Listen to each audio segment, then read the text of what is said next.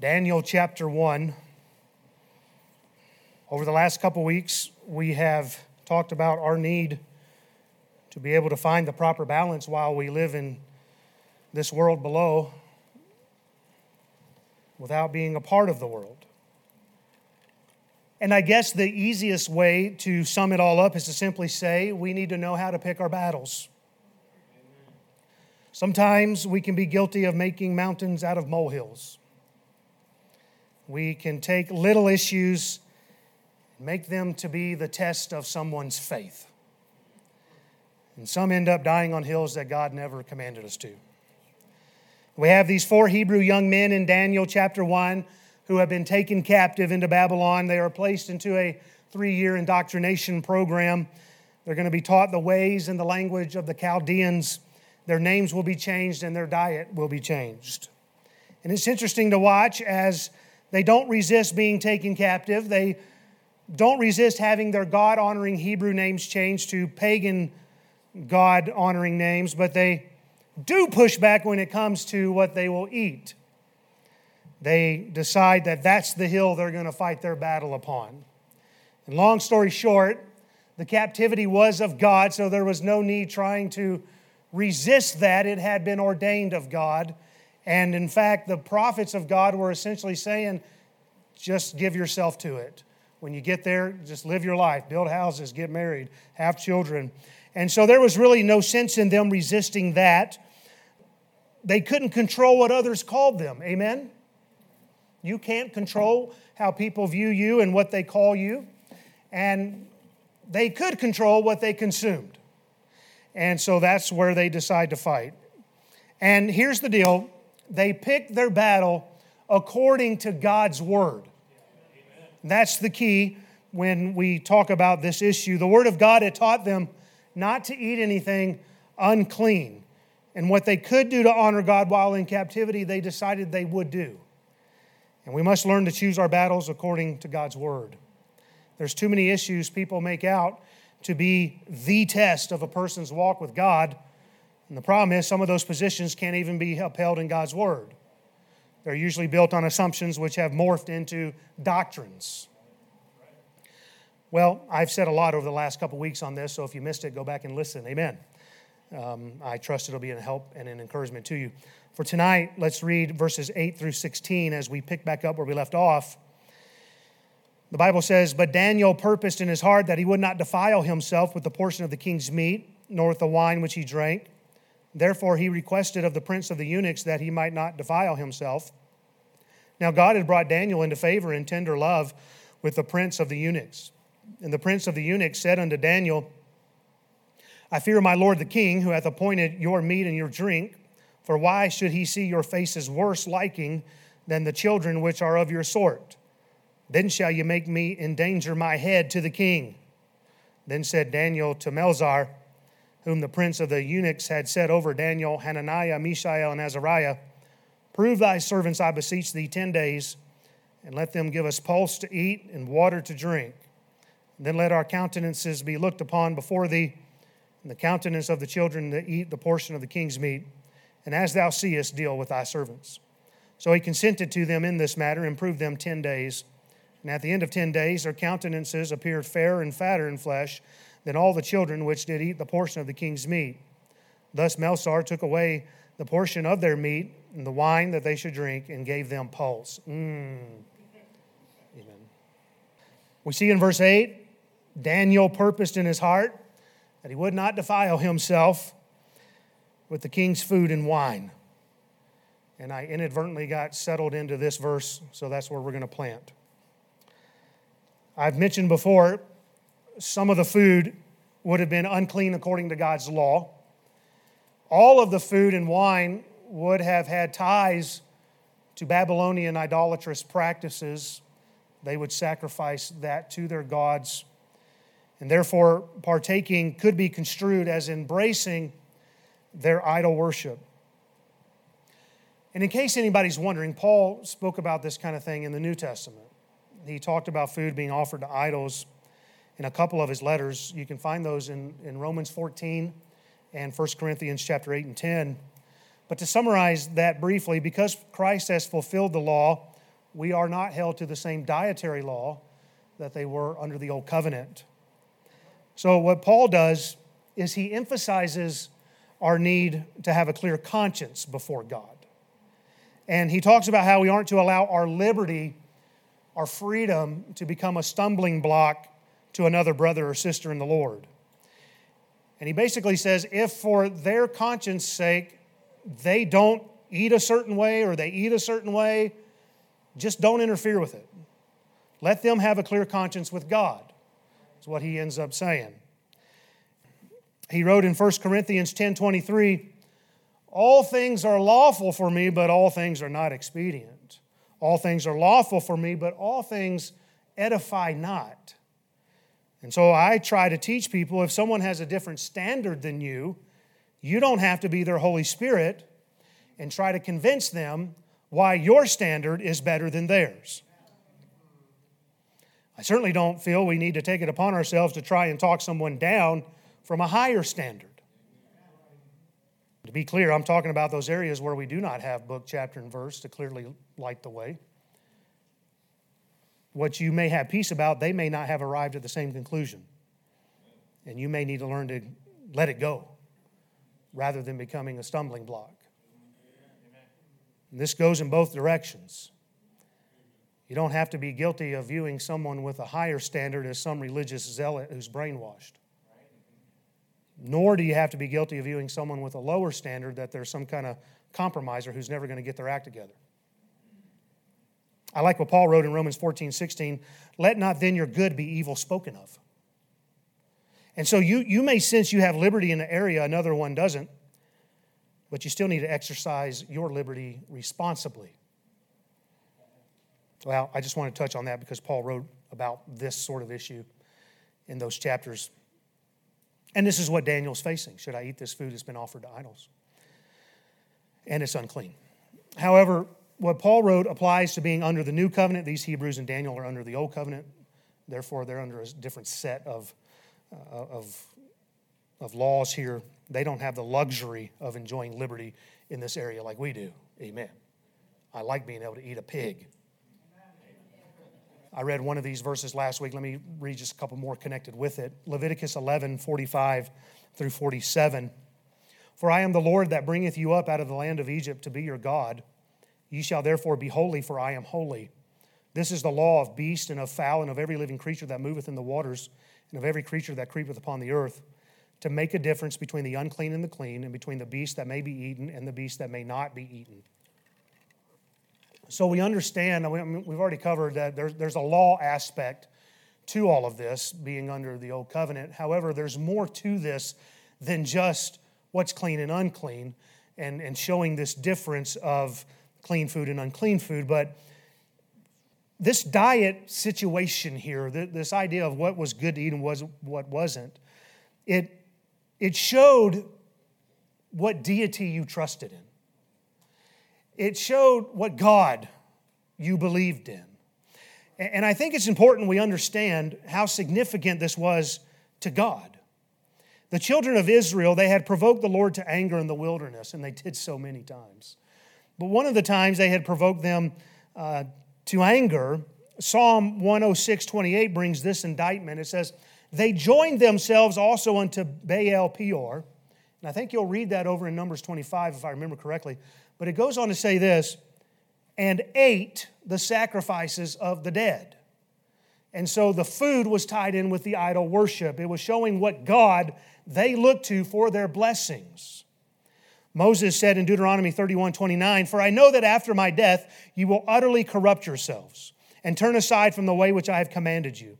And evil will befall you in the latter days, because you will do evil in the sight of the Lord to provoke him to anger through the works of your hands. And then in the first 14 verses of Deuteronomy 32, God, he explains how good he had been to Israel and how he had blessed them. But then when you get to verse 15, it says, But Jeshurun waxed fat and kicked. Speaking of Israel, they, they, they were blessed so much that they started to kick against God. It says, Thou art covered with fatness. Then he forsook God which made him and lightly esteemed the rock of his salvation. And all the verses in between uh, verse 15 and what I'm about to read is really worth your time. But verses 37 and 38 there in Deuteronomy 32 says, This is God, and he shall say, Where are their gods, their rock in whom they trusted, which did eat the fat of their sacrifices and drank the wine of their drink offerings? Let them rise up and help you and be your protection. This is a big deal. And so, this diet issue is also connected to who do we trust? And God says, You want to eat unclean and, and you want to eat stuff sacrificed to gods, then in the time of your trouble, you let those gods come and protect you. David would later pray in Psalm 141, verses 3 and 4 Set a watch, O Lord, before my mouth, keep the door of my lips, incline not my heart to any evil thing to practice wicked works with men that work iniquity, and let me not eat of their dainties. There's this connection throughout the Old Testament. And the house of Judah, they also had uh, the prophecies against the house of Israel as, as they were about to be taken captive by the Assyrians. And they were warned about their connection with food and sacrifices uh, not honoring God. Hosea 9, verses 1 through 3, it says, Rejoice not, O Israel, for joy as other people for thou hast gone a whoring from thy God. Thou hast loved a reward upon every corn floor. The floor and the winepress shall not feed them. The new wine shall fail in her. They shall not dwell in the Lord's land. But Ephraim shall return to Egypt, and they shall eat unclean things in Assyria. God says, You want a false God and you want to eat towards false gods, and fine. There you go. And so I hope you can see this issue about the diet. It's more than just we want to show that we're holy that we're better than thou. This is no, this is them saying, we want to show whose, whose God is our God. We want to show who we trust in. Uh, this was about who they would honor, who they would trust, and who they would glorify as their God. 1 Corinthians 6, 19 and 20. What? Know ye not that your body is the temple of the Holy Ghost which is in you, which ye have of God, and ye are not your own, for ye are bought with a price. Therefore, glorify God in your body and in your spirit, which are God's. And that's all that Daniel's trying to do here. He's trying to honor God with his body. Amen? He's trying to honor that which had been purchased by God, honor God who had purchased him, I should say. Daniel, rightfully then, he purposes in his heart that he's not going to defile himself with any unclean pagan diet. And we see that Daniel purposed this in his heart. I put it this way Daniel was resolved. He had made a decision, and he was going to stand by that. Palmer Hartsough's hymn, I Am Resolved, begins I am resolved no longer to linger, charmed by the world's delight. Things that are higher, things that are nobler, these have allured my sight. And Daniel was not going to be charmed by the, the food of the king of a pagan god because Daniel had set his sights towards God. Daniel was resolute. Some people make New Year's resolutions, and it's clear after a week or two their heart's just not in it. Daniel had purposed in his heart. This was more than a passing good idea. This was not some quick temporal decision. But Daniel was established in his heart. He was steadfast and he was unmovable. Daniel, listen, he was not dabbling in religion. He was not merely just doing what his parents had done. This was not a fad, but, but this was his way of life. He was purposed that he would not enjoy the pleasures of sin for a season. Hebrews 11, 24 through 26, by faith, Moses, when he was come to years, refused to be called the son of Pharaoh's daughter choosing rather to suffer affliction with the people of God than to enjoy the pleasures of sin for a season, esteeming the reproach of Christ greater riches than the treasures in Egypt, for he had respect unto the recompense of the reward. And David could have enjoyed himself, but he decided not to enjoy the pleasures of sin. But he looked to God to be his reward. And if you want to have a life of purpose in God's sight, you're going to have to purpose some things in your heart. You'll need to make some unwavering resolutions. For some, it's time to stop experimenting with Christianity. It's time for some to be the same person they are in here while they are out there. It's time for some to get off the fence and make the Lord their way of life. As the gospel began to spread in the first century, the Bible says in Acts 11 21 that a great number believed and turned unto the Lord. And when the church in Jerusalem had heard about what was taking place, they sent Barnabas out. The Bible says they sent him as far as Antioch. And we read in Acts 11 23, who when he came, when Barnabas came to Antioch and had seen the grace of God, was glad and exhorted them all that with purpose of heart they would cleave unto the Lord. Barnabas' first discipleship topic for new believers was calling them to purpose in their heart that they would cleave to the Lord, that the Lord would be their way of life, that they would not come short. Amen. They would sell out for God. He said, I want you to join yourself to the Lord and don't waver from that. And they did just that because just a few verses later, we'll read that they were first called Christians in Antioch. They had their act together, amen. The, the church in Antioch was not playing church. Come on now. Their daily life demonstrated that Christ was their life. They were not different people at church than they were outside of church. They had purpose to live for Christ in their heart, and it was evidenced by all those around them so much they called them Christians. Have you sold out for Christ yet? Or are you still just dabbling with Christianity? Are you living a life with purpose in God's sight? If not, what are you waiting for? A missionary penned these words after some converts were killed for their faith I have decided to follow Jesus. No turning back. Though none go with me, still will I follow. The world behind me, the cross before me. No turning back, no turning back. What's your decision? Daniel made his decision. They may have changed Daniel's name, they could not change Daniel's heart. Where's your heart at? And so Daniel purposed in his heart that he would not defile himself with the portion of the king's meat, nor with the wine which he drank. Matthew Henry observed this The great thing that Daniel avoided was defiling himself with the pollutions of sin. That is the thing we should be more afraid of than of any outward trouble. James wrote in James 1:27 that pure religion and undefiled before God and the Father is this to visit the fatherless and widows in their affliction and to keep himself unspotted from the world.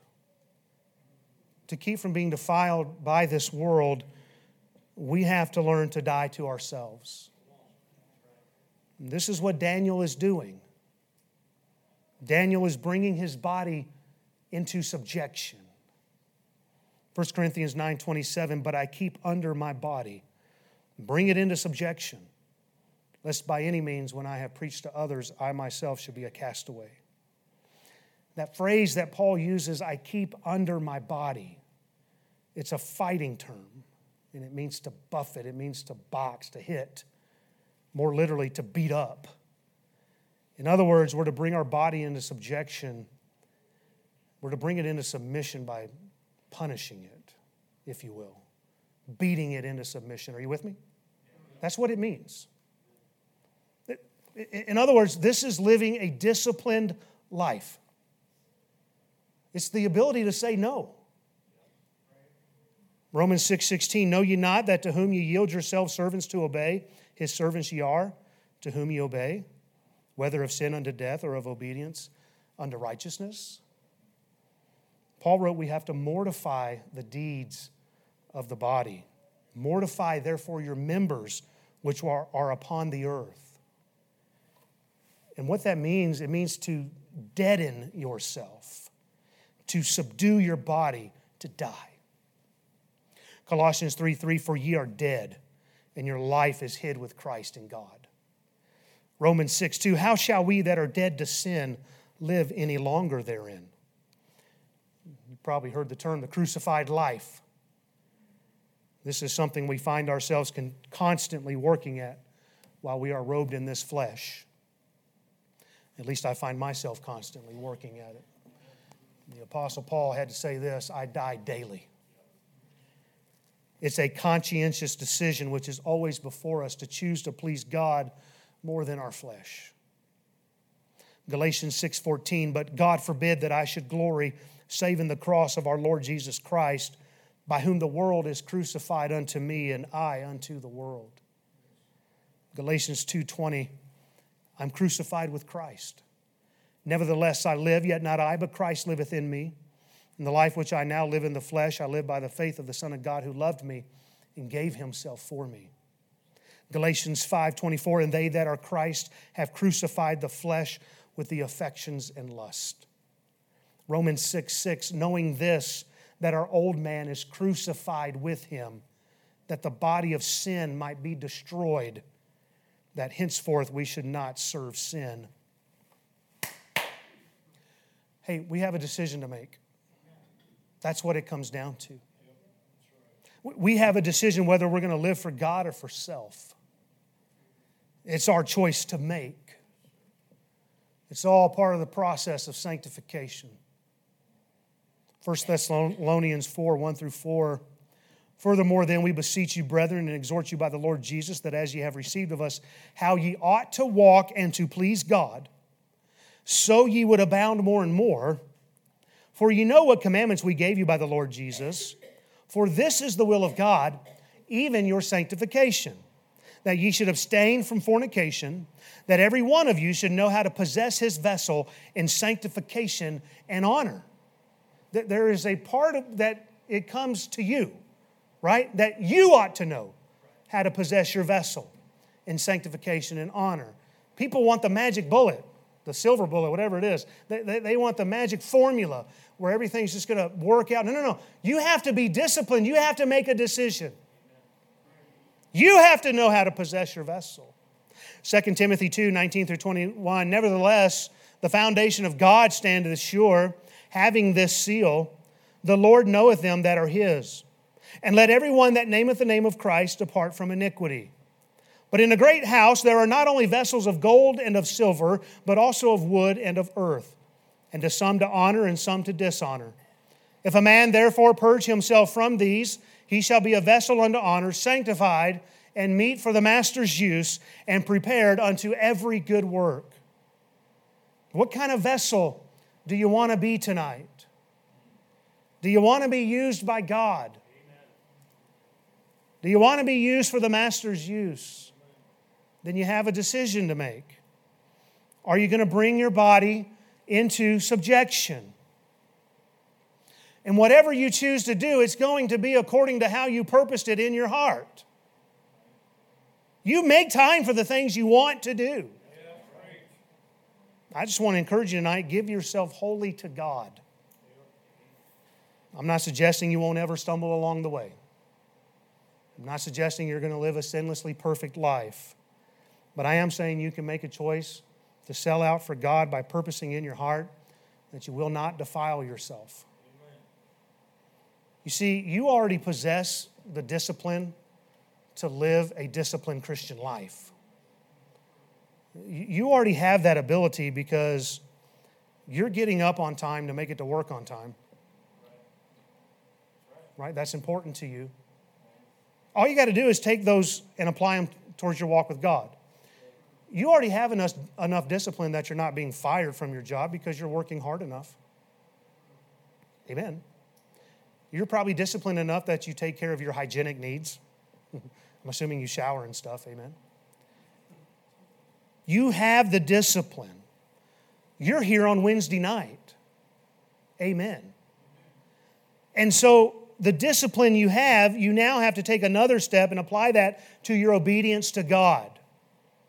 The victorious Christian life, as they say, it is a life of discipline and daily decisions. It is your choice. It is a life of submission to God.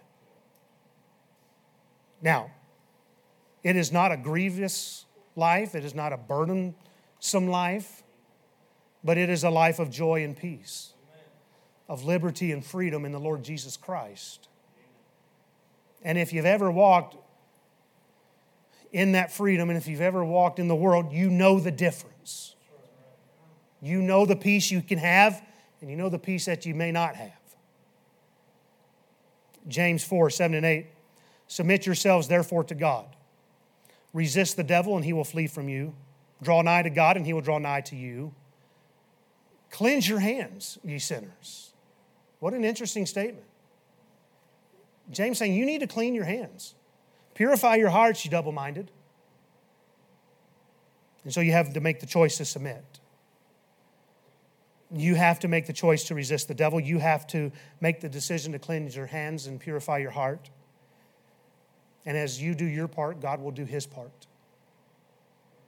And I just believe that Daniel was able to put his head down at night and have a clear conscience with God. While in captivity, while with his name changed, he was able to have peace with God because of the decisions he made. Do you have a clear conscience with God? I've always said there's, no, there's nothing better. Somebody said, keep short accounts with God. You mess up, you confess it. You get it under the blood, you move on. But do you have a clear conscience? For Daniel, it all started when he purposed in his heart that he would not defile himself. Is there anything that you need to purpose in your heart? Is there anything you need to talk to God about? You have the discipline. Just apply it in the right direction. Let's pray.